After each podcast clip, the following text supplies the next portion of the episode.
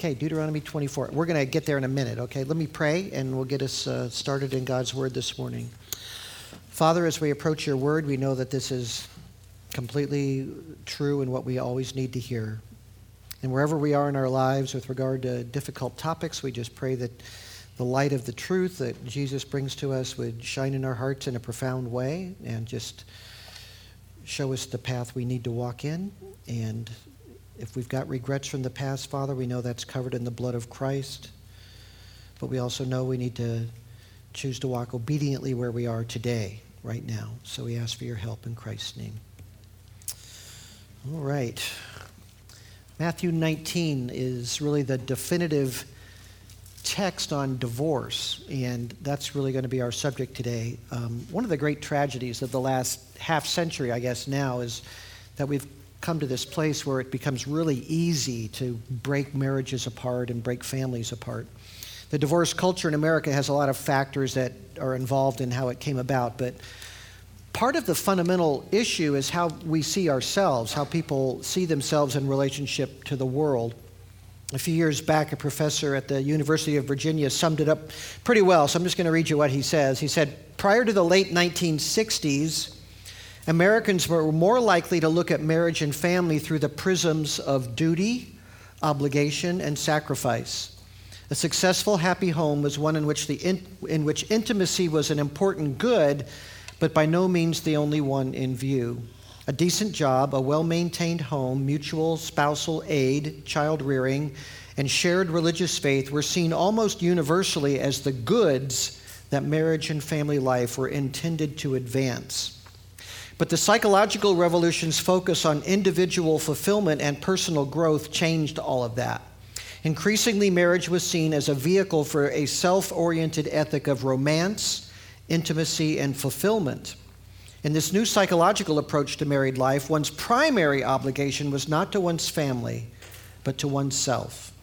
Hence, marital success was defined not by successfully meeting obligations to one's spouse and children, but by a strong sense of subjective happiness in marriage, usually to be found in and through an intense emotional relationship with one's spouse. The 1970s marked the period when, for many Americans, a more institutional model of marriage gave way to the soulmate model of marriage. And he goes on and on. But he's right. I mean, that's a really good, concise description of what happened over the last 70 years or so it's a sea change. It's a sea change in the way people think. And how we think governs how we're going to behave and what we're going to do. Uh, we became the centers of our world. And people didn't used to think that way. In other cultures, people often still don't think that way. But that's kind of what we've been taught. It's how everything works around us, it's how the media teaches us that people are supposed to be. And um, that's where we ended up. There's nothing outside of us more important than our desires and our happiness. That's really how a lot of people react to the world, how they think about things. That's a pretty bad development in a world that's filled with fallen, sinful human beings. If we were all good, that would be fine, but we're not. So it became a disaster. And you will notice in general that way of thinking has not produced, I think you would probably agree with me, it has not produced a more contented and happy society. Any culture that values self fulfillment over everything else is going to see a divorce explosion. That's just going to happen. And the price is pretty high, especially with children and their own sense of security and well being, but also for the culture at large because the ramifications extend out to all sorts of things. And the law actually changed that to make it so much easier right when that attitudinal change was starting to happen. Governor Reagan here in California in 1969 passed the first law in the country which did away with what, um, well, it created what you call no fault divorce. In other words, nobody's ever at fault about it, and uh, legally speaking, and it made it really easy. He said that was the biggest mistake he ever made as a governor or as a or as the pre- in his political life because he had no idea it would cause such a massive explosion of divorce throughout the country. He just didn't even see that coming. He thought it was a fair thing, but. Um, but this sort of libertine, self focused society is not the only cause of a widespread divorce. Jesus grew up in a divorce culture as well, and that was not like our culture at all. Surprisingly, divorce was really easy to obtain in the first century in Palestine. Um, it was a religious and a pretty conservative culture.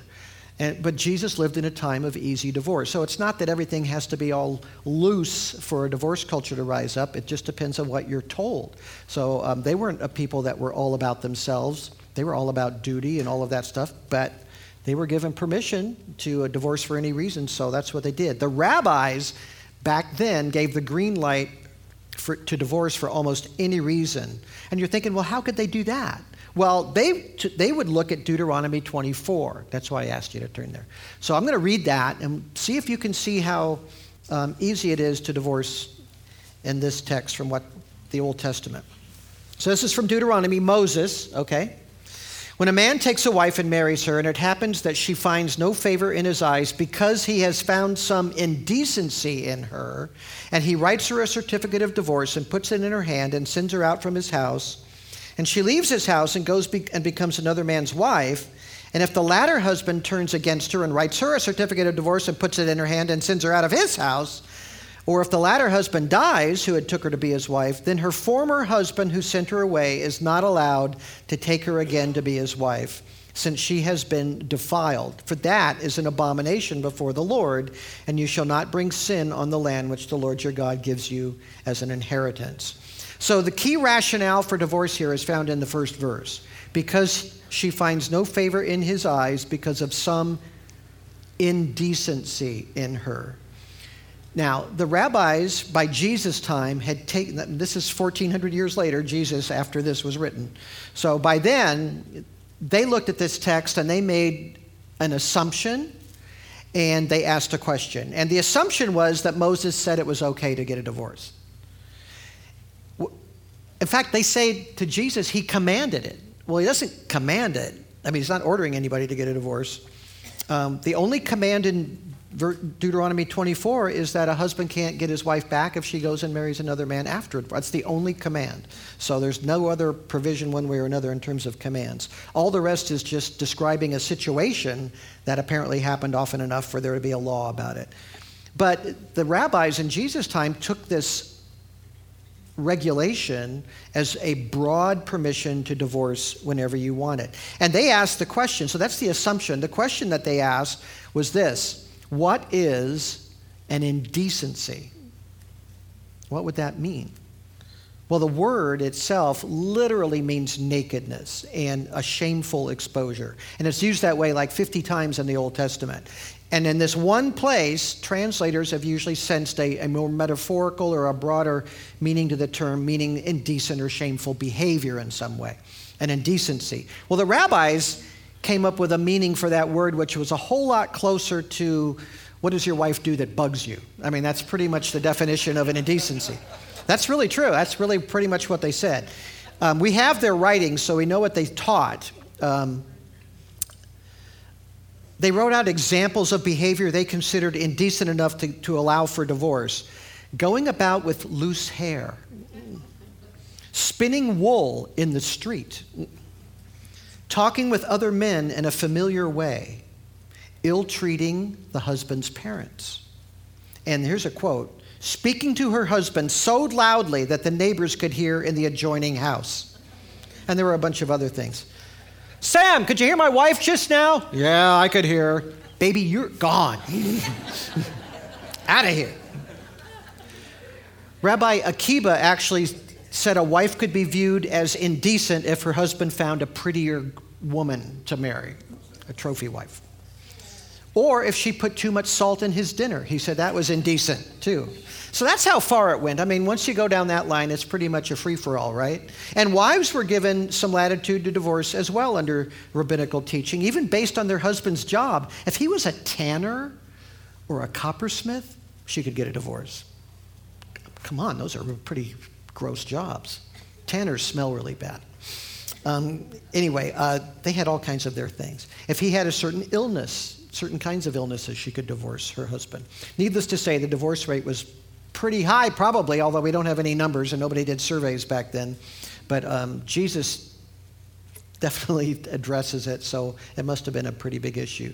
But there was this um, rabbinical reaction to this very broad understanding of divorce for any reason. So some rabbis said that that reading of Deuteronomy 24 went way too far, way too far. They said Deuteronomy 24 plainly means adultery. That's what the indecency is, or lying to your husband about your um, virginity before the marriage. They said those are the only things that would allow for a divorce. Guess which view was more popular amongst the copulation of those rabbis? Yeah, the, the more liberal one, right? How did you know that? So let's talk about Matthew 19 now. Let's go back to there. So um, we find here Jesus on the move from Galilee towards Judea, which is where Jerusalem is, and the time of his suffering is drawing near. So it starts in verse 1. It says, um, It came about um, when Jesus had finished these words, he departed from Galilee and came into the region of Judea beyond the Jordan, and large crowds followed him, and he healed them there. Okay, then the key here for us is verse 3. Some Pharisees came to Jesus, testing him and asking, Is it lawful for a man to divorce his wife for any reason at all? And the reason for the question, the reason for asking the question is interesting for us. They didn't ask because they wanted to know, they were testing him, it says. They were trying to trip him up somehow. Why on that issue? Well, because I think they were sure he would take the unpopular view of the minority of rabbis that um, it was extremely limited circumstances in which a divorce should be allowed to happen. And that would make him less popular. And the Pharisees were always interested in making Jesus less popular. So if they could get him down on paper, attacking what everybody kind of believed to be the norm, they would um, they'd have him. You know, it's kind of like a person today if they say, "What do you think of homosexual marriage?" and you say. Um, uh, well, I kind of think it's the way it should always have been. Hater, you're a hater, right? So right away you're the bad guy. So it's kind of like that. If you go against this permissive divorce thing, the Pharisees wanted to paint Jesus as some extreme person um, because they're pretty sure what position he's going to take. And you know what? That is the position he takes. He, he does exactly what they were hoping him, for him to do because, well, well, holiness is an extreme position in a world that's sinful. It always is. So, um, of course, he's going to do that. So, anyway, Matthew 19 is the most complete and the most authoritative text we have on the subject of divorce. So, for a Christian, this is really important.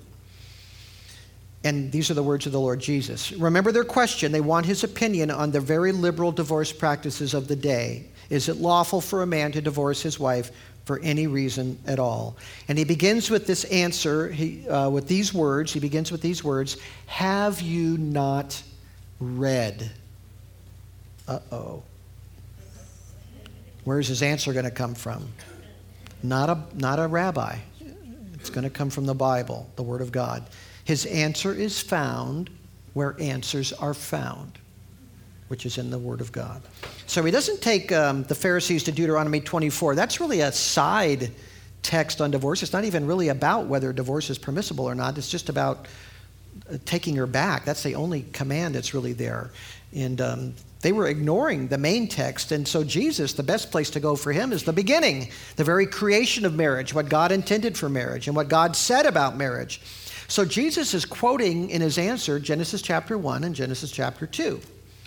So, verse 4 here, he, he answered and said, Have you not read that he who created them from the beginning made them male and female? You know what? That might be this might be the first time in history of the world where these are the most controversial words. He made them male and female, but that's another subject. Have you not read that he who created them from the beginning made them male and female and said, For this reason a man shall leave his father and mother and be joined to his wife, and the two shall become one flesh? So that they are no longer two, but one flesh. What therefore God has joined together, let no man separate. If you had a religious wedding, you probably had those words spoken to you when you got married. When a man takes a wife and begins a new family, something really profound happens. Two people become one in a very deep and profound way. A union takes place. He leaves and cleaves. leaves his family, his father and mother, and he cleaves to his wife, and they become one. It's a relationship that's different from all the rest. That becomes the primary relationship of his and her life, this, this union, this marriage. They are made one, not two, but one. And that unity is established before God. It's how he views the relationship.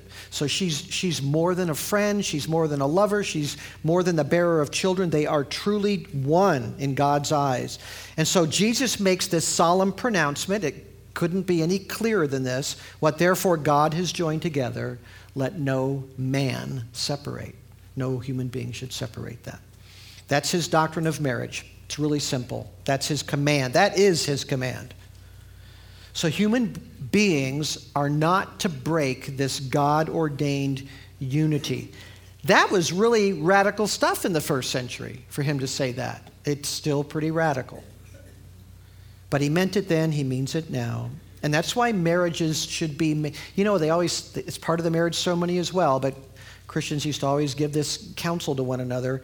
Marriages should be, be made thoughtfully, reverently, discreetly, uh, you know, thinking about it really, what you're getting into with this relationship. I mean, you're supposed to do it with wisdom, carefully, good sense, not just because we're in love. I mean, that's fine to be in love, but that's not the basis for a marriage in and of itself. If you don't ex- look at character and think through all these other issues that could come up, you're being very unwise. Um, and that's why they should be made carefully because it's, it's a God thing and it's a, a one flesh thing. And He says once that's done, you shouldn't break it. It's permanent. It requires making a judgment on character and maturity and watching your potential spouse relate to family and friends and coworkers and all those kinds of areas of wisdom because character will matter most in the long run in a relationship. So choose well. That's kind of a key thing there. Once married, a Christian has to follow Jesus and have the mindset that divorce will not be an option. When my, my wife and I got married, that was our rule. We'll never bring it up as an option, no matter how much we might fight or how uh, hard things might get at certain times. We'll never throw that out there, ever, and we never have. We don't, that's not an option. We know it's not an option. You know what we have to do? Work on it. we have to work things out because uh, we know we're stuck with each other forever. And she loves to say forever and ever and ever. And uh, she's quoting a movie there, but uh, it rings in my head very frequently. But, but I'm, I'm really happy about that. no, divorce is not to be threatened or discussed or contemplated, really. Um, that commitment keeps us working on our problems. And if things turn sour, you don't have to suffer alone. Get help, get counseling, talk pray, forgive, love, devote yourselves to unity, work together. But if you need outside help, come and get the help. That's what we're here for. That's what your brothers and sisters in Christ are for. Work on it is the main idea. There's absolutely no excuse for two reasonable, God fearing people to have a bad marriage. There's no reason for that to happen. There just isn't. Only stubborn pride and sin will break what could be salvaged with grace and Christian love. So it just doesn't have to happen. Marriage, as God intended it, is for life. People don't like to hear that, I know. And the Pharisees were certainly put off by this strict rule. I mean, they run immediately to Deuteronomy 24, their favorite text. In verse 7, they said to him, Why then did Moses command to give her a certificate of divorce and send her away? It's like Moses told him to do that. Hey, you better make sure you send your wife away. He didn't command that. All he said was, the command was, you can't get her back if she goes off and marries again. That's all he said. And Jesus says, verse 8, because of your hardness of heart, Moses permitted you to divorce your wives. But from the beginning, it has not been this way. So they're making it sound like Moses commanded it. Jesus says he didn't command it, he permitted it. And why did he permit it? Because you've got hard hearts. So if that ever gets to a point where a relationship is going to break up, somebody's got a hard heart in that mix somewhere. So um, Moses accepted that a certificate be granted her so that she would have proof of her husband's rejection. That's a legal matter. That's not approval. It's not a command. And Deuteronomy assumes, and here's the key thing we talked about that assumption. Deuteronomy assumes that the divorce is based on an indecency, right? Um, And Jesus himself rejects the burnt toast theory, the too much salt theory, um, the trophy wife theory of indecency. Oh, I found somebody prettier. You are indecent. Um, that's not, Jesus rejects all of that. The regulation was made permitting divorce because of the hardness of people's hearts. They did not have the mercy or the grace of forgiveness, so there was a reluctant permission given. But Jesus says, from the beginning, it has not been this way. So the Pharisees had forsaken the very nature of marriage as established by God, and they were clinging to this text in Moses, which really had nothing to do with the foundation of marriage or what it's all about or anything like that. They were really acknowledging their own hardness of heart by going to that text, looking for a, a loophole somewhere. Now, nobody is saying that marriage is easy, and I know, I know things can be very hard sometimes, but the believer should never be looking for outs. They, that's not what they should be doing. Looking like they were looking, how can we rework this word indecency to give us all kinds of outs? That's not what we should be thinking about. The very act of seeking an escape clause reveals an internal hardness, a spiritual problem. And a Christian is not supposed to have a hard heart. We're not supposed to maintain a hard heart, even though we might fall into having one sometimes. I mean, we're supposed to be the opposite of that. You know, the new covenant, the covenant by which we were saved, it actually says in Ezekiel that that covenant is God taking a heart of stone out of us and giving us a heart of flesh, a soft heart. That's what it is. So if we're showing up with a hard heart, we shouldn't be acting on that. We should be begging God to soften our hearts again. You know, if the Son of God says, I have a hard heart, I hope I would be sharp enough, wise enough to cast myself on my knees and say, Soften my heart, soften my heart. I've got a hard heart. Show me where I've allowed myself to be hardened to your will. Open my eyes. Help my unbelief. Soften my heart.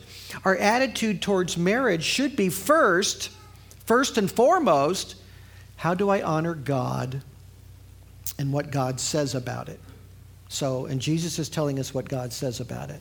So, my heart has to be how do I honor God and what He says about it? One obvious way is to fulfill what we ourselves probably said about it to our spouse when we got married for better, for worse, right? I don't know if people really mean that when they say that every time, but that's what we promised. And that promise in the wedding service is placed there. That, that wedding service was written based on Matthew chapter 19. Those words were created out of what he's saying here. We acknowledge up front in the ceremony itself, things may not turn out for the better. We know that that's possible. Life is not guaranteed anything. We, life holds all kinds of unpleasant surprises in all kinds of different ways. Things go wrong. Our health falters. A weakness overtakes us. We aren't everything we hope to be. We don't have everything we hope to have. Things, the same things are true for our spouses that are true about us. Not everything is just a sure guarantee that we're going to be okay and suddenly be all wonderful all the time. But once we've said we're going to stick it out, we've got to stick it out as a believer. The objection that springs from a hard heart, the sinful heart, is that we only go around once in life. I mean, this is how people express it to me. Look, this is my only life, right? So we need to adapt and change, get ourselves out of this problem situation and put ourselves in a better situation. We just have to do that because we are the most important thing going. But that's not true for a Christian. God's word is the most important thing going, and what God wants to make happen is the most important thing going. So I've got to see all of my afflictions and unhappiness in the light of that. Going around once in life is exactly what we shouldn't focus on. But it is true. We only go around once in life. But we don't need to grab for all the gusto we can. That's not, we need to glorify God in that one life. We've only got 70 or 80 years, right? That's what Moses says. Your life, Psalm 90, your life's about 70 years. If you're blessed, it's 80 years. My mom just turned 90 this week, so she's super blessed. But um, that's, that still comes to an end, and it goes quick. Who's old here? Who's old like me? It goes quicker as you get older, doesn't it? Yeah. Just like click, click, click, click. Hey, It's, it's like July, and I thought it was January, you know, just recently. I was like, this boom, boom. Fat, the long, I remember those long summers when I was a kid. It just seemed like they went on forever. Now summer's like gone. What happened to summer? So um, it goes faster and faster. But you know what? Eternity lies before us. And we are promised as believers that it's going to be glorious.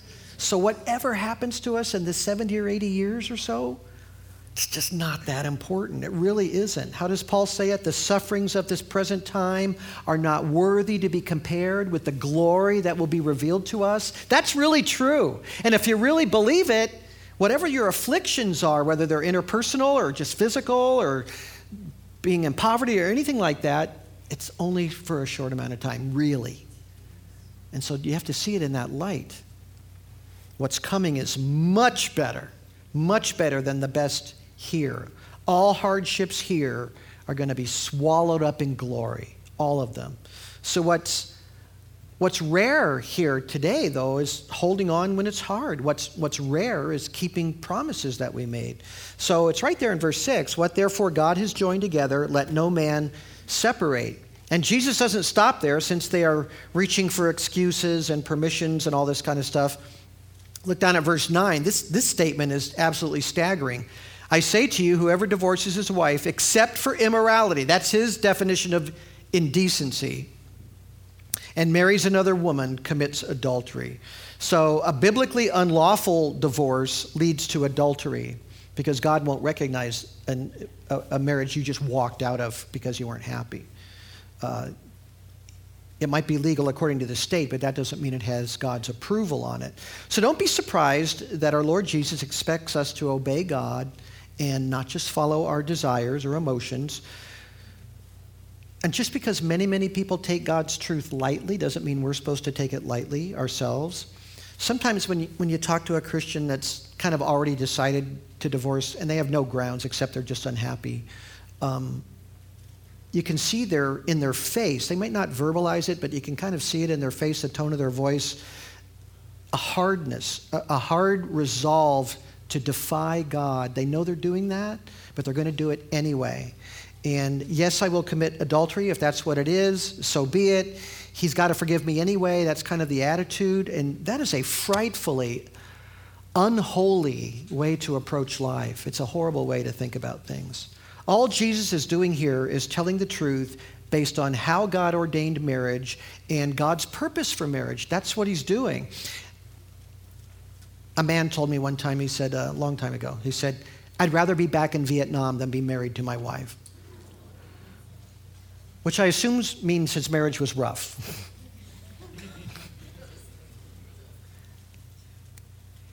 we are supposed to have that attitude about sin.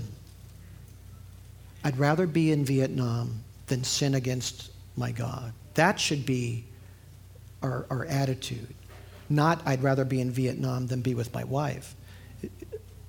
If, if, it's like, if it's that bad, then I've got a lot of work to do. I'm going to get some help. I'm going to do everything I can to make it better.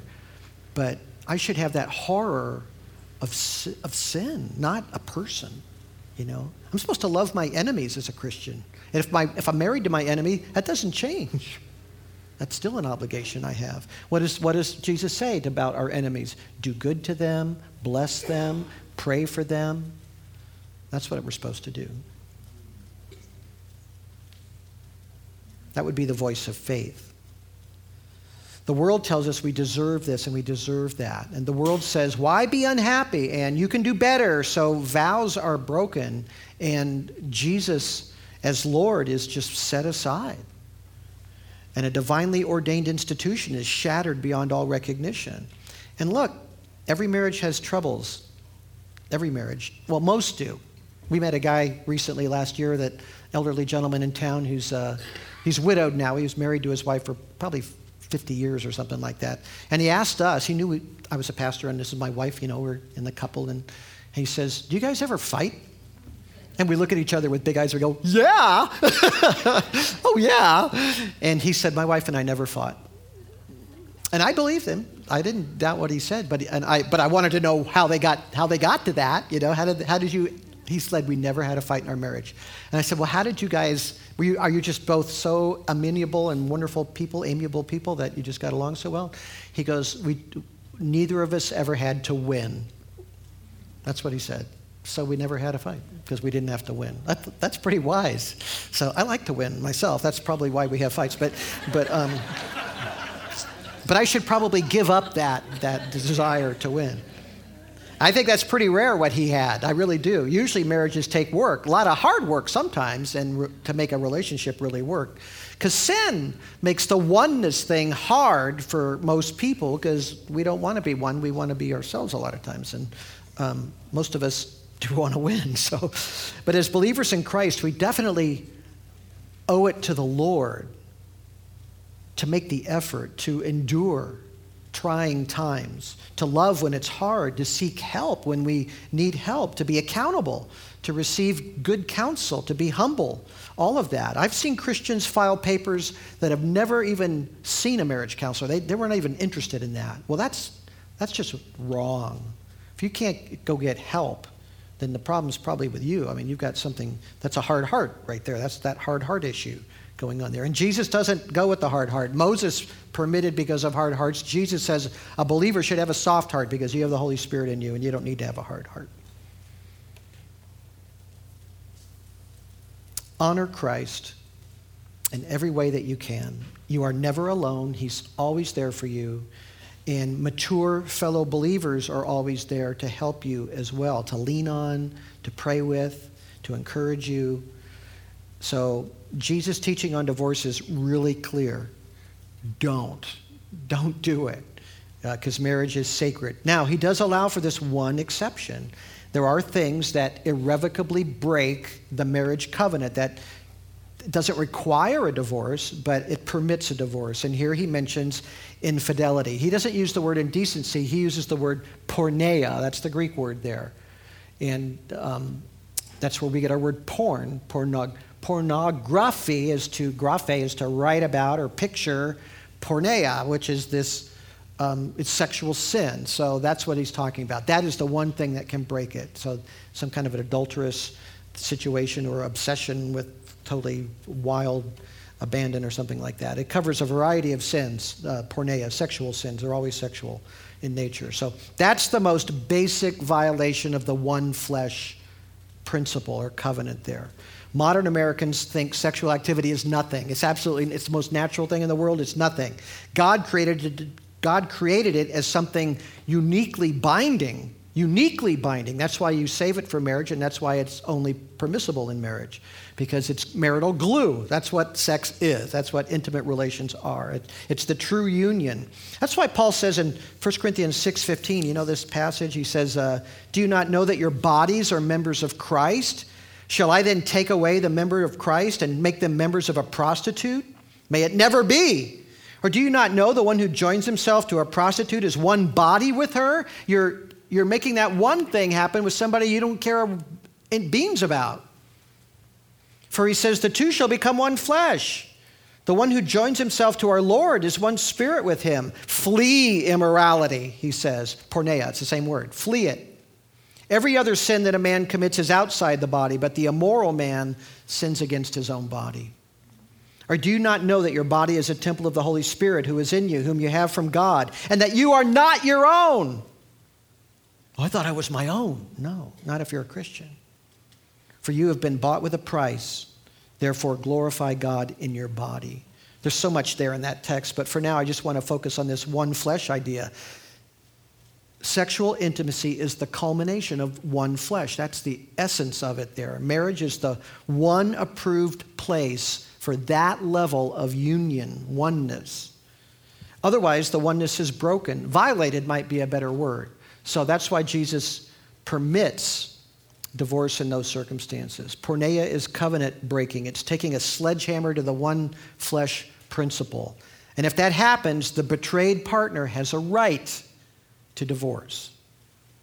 That doesn't mean they should, but it means they can. I mean, restoration is not only possible, but in my experience being a pastor for almost 30 years, restoration can result in a very healthy marriage if there's forgiveness and working together on a adulterous situation. Infidelity is a betrayal of something sacred, but that can be overcome with a lot of work. But there are things so destructive of the marriage bond that Jesus does permit divorce. But um, way too many divorces happen for other reasons that he doesn't permit here. Now, of course, in a culture like ours, which worships self, professing Christians have tried all kinds of ways to get around what Jesus is saying here. And I think I've heard all of them, but there might be ones I haven't heard yet. But the disciples understood exactly what Jesus was saying. If you marry, you're in it for life. That's the general rule here. And they were so accustomed to growing up in a divorce culture, they were more shocked. The disciples were more shocked than the Pharisees at what Jesus was saying. Mark's gospel says the disciples actually took this conversation into a house with Jesus. So after they were away from the crowds and away from the Pharisees, they, they kept this conversation going. Matthew just records the conversation, verse 10. The disciples said to him, If the relationship of the man with his wife is like this, it's better not to marry. I mean, if there's no way out, the risk, the risk is enormous. These, these, these guys are real romantics, aren't they? well, to be fair, in the first century, romance was not the foundation of most marriages in those days. Spouses were chosen by family and certainly at times with the couple's input, but people were much more practical about marriage in the ancient world. Marriage was encouraged, weddings were happy events, everybody was thrilled about it, but typically romantic love grew out of a relationship that or it's already started rather than creating it. Which system works best for the most happiness? I don't know. That's a good question. I'd love to find out about that. But anyway, the disciples want an out. They flat out want an out. If they need it, you gotta, you gotta, you know, it's like uh, having a prenuptial agreement, right? Um, if I need it, just if I need it. So I trust you, dear, but I gotta, just got to be careful with my stuff. But Jesus answers really interesting. So they want the out, and he says, verse 11, he starts talking about being single. And he says, Not all men can accept this statement, but only those to whom it has been given. The statement is the one they made, swearing off marriage altogether. It's better not to marry. And Jesus says, Well, you know, not all men can accept that but only those to whom it has been given. So he says it's not easy for most people, but there is a special grace from God that gives people the grace to live single and to be contented in a single life. Paul had that grace in his life. It's not uncommon, but I say it is the minority that can actually do that and feel good about it. So Jesus is saying, don't be rash in denying yourself marriage just because it requires commitment. I mean, and just like so many areas, life just isn't perfect. We've already talked about that. Often it's accompanied by suffering. That's true. Emotional suffering, physical suffering, financial, all kinds of grief. That's life. It's a fallen world. But like I said, we're not destined to be here forever. For a Christian, the most glorious and fully satisfying eternity awaits us. So this span of years is not all there is. They're looking at it again as sort of an all there is kind of a situation. This is the preface. This life is the preface to our story. It's just the preface. The book hasn't even been written yet. There's so, so much to do, so, such a long way to go forever. There's no guarantees in a fallen world. There's no guarantees of a happy marriage, though wisdom in choosing does help that. But it's not guaranteed. People change, people get ill, people get mentally ill, people sin, people fail, people lie, people withhold secrets. And I've seen Christians in very painful, very painful, difficult marriages heroically remain faithful because if we believe Jesus about divorce, then that difficult place is right where Christ wants us to minister for him in that particular situation. You may think, I don't see any benefit. I don't see the good. I don't see the good of it at all. But you don't know how God arranges the universe. It's not your place to see the benefit always, to, be, to just live an obedient life. You're called to be obedient, period, and that includes loving your enemies and all of that. If God permits something in your life, then you may go forward with it. But if He forbids something in your life, then He has reasons for that both generally in terms of society and the health of the society, but also for you. He's got reasons for it. You've got to live in those reasons. It's true if you get cancer or one of those things like we've been struggling with cancer in this body for the last couple years here, and that's, that's such a difficult thing to see, but you can't just make it go away. You've got to deal with it. Well, it's the same if you've got a difficult spouse or a difficult situation. He does understand. It's not that Christ doesn't understand, it's that he's ordaining circumstances for a reason. It's not that he doesn't care about your sadness, he, he promises to care for you in your sadness. But God ordains all circumstances, and we have to serve him right where we are, unless he provides a way or permission to change things. Earlier this morning, we read from Colossians chapter 3 where being a good husband and being a good wife are exactly in the same context as being a good slave. Slaves had no freedom to leave, right? But they were supposed to act a certain way. Well, that's true sometimes in marriages too. I'm going to pick up that text again, and Chris read it earlier, but I'm going to read it again. Colossians 3:17. Whatever you do in word or deed, do all in the name of the Lord Jesus giving thanks through him to God the Father. Wives, be subject to your husbands, as is fitting in the Lord. Husbands, love your wives and do not be embittered against them. Children, be obedient to your parents in all things, for this is well pleasing to the Lord. Fathers, do not exasperate your children so that they will not lose heart. Slaves, in all things, obey those who are your masters on earth not with external service as those who merely please men, but with sincerity of heart, fearing the Lord. Whatever you do, do your work heartily, as for the Lord rather than for men, knowing that from the Lord you will receive the reward of the inheritance. It is the Lord Christ whom you serve. You see, that's true in a marriage as well as just being a slave on some Roman estate somewhere, toiling in the fields. I, could, I can be a husband for my shrewish wife she can be a wife before the Lord for a very difficult and mean spirited husband or whatever you're dealing with there. He who does wrong will receive the consequences of the wrong which he has done, and that without partiality. All of that, that's all God's word to us. Just honor the Lord. He provides the strength every day to do that, to live for Him. It's attitudinal. Who am I doing this for? Well, I'm not doing it for him. I'm not going to do it for her. Well, you'd better do it for the Lord because that's what he wants.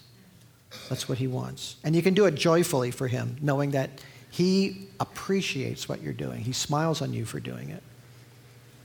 Well, we don't have time this morning for verse 12. So, um, you know, verse 12 of Matthew 19 is sort of whizzed by as kind of being irrelevant for our times. I mean, how many conversations have you had about eunuchs recently?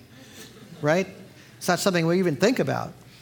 But I'm starting to see verse 12 showing up more and more in um, Christian writing because things have become so twisted and so bent in our civilization that so, so this cultural rush into sort of sexual insanity, I mean, this whole gender confusion thing, that this verse is becoming a lot more relevant lately. You know, when you go off the foundation, the revelation of God's will, the foundation as a society, almost anything goes. And you know what people say? They say, I don't need God. I'm going to be guided by reason. And the first thing they do is chuck reason. I mean, it goes right out the window. So uh, they start living by weird things. So um, this verse suddenly becomes a lot more relevant. And I don't know how I'm going to address it, but next week we'll try to, we're going to look at verse 12 a little bit more and kind of dig into that a little bit there. So I think we should camp there for a while. But Jesus' words are wise for all times and in all cultures and they're to be followed. So let's pray. Our great Lord, you are the inventor of marriage. You're also the sustainer of the weak and the struggling, the comforter of the afflicted. Let us glorify you in all we do, whatever we do, in word or deed. Let us do it in the name of the Lord in all of our relationships, but most of all in our covenant relationships. This we pray in Jesus' name. Amen.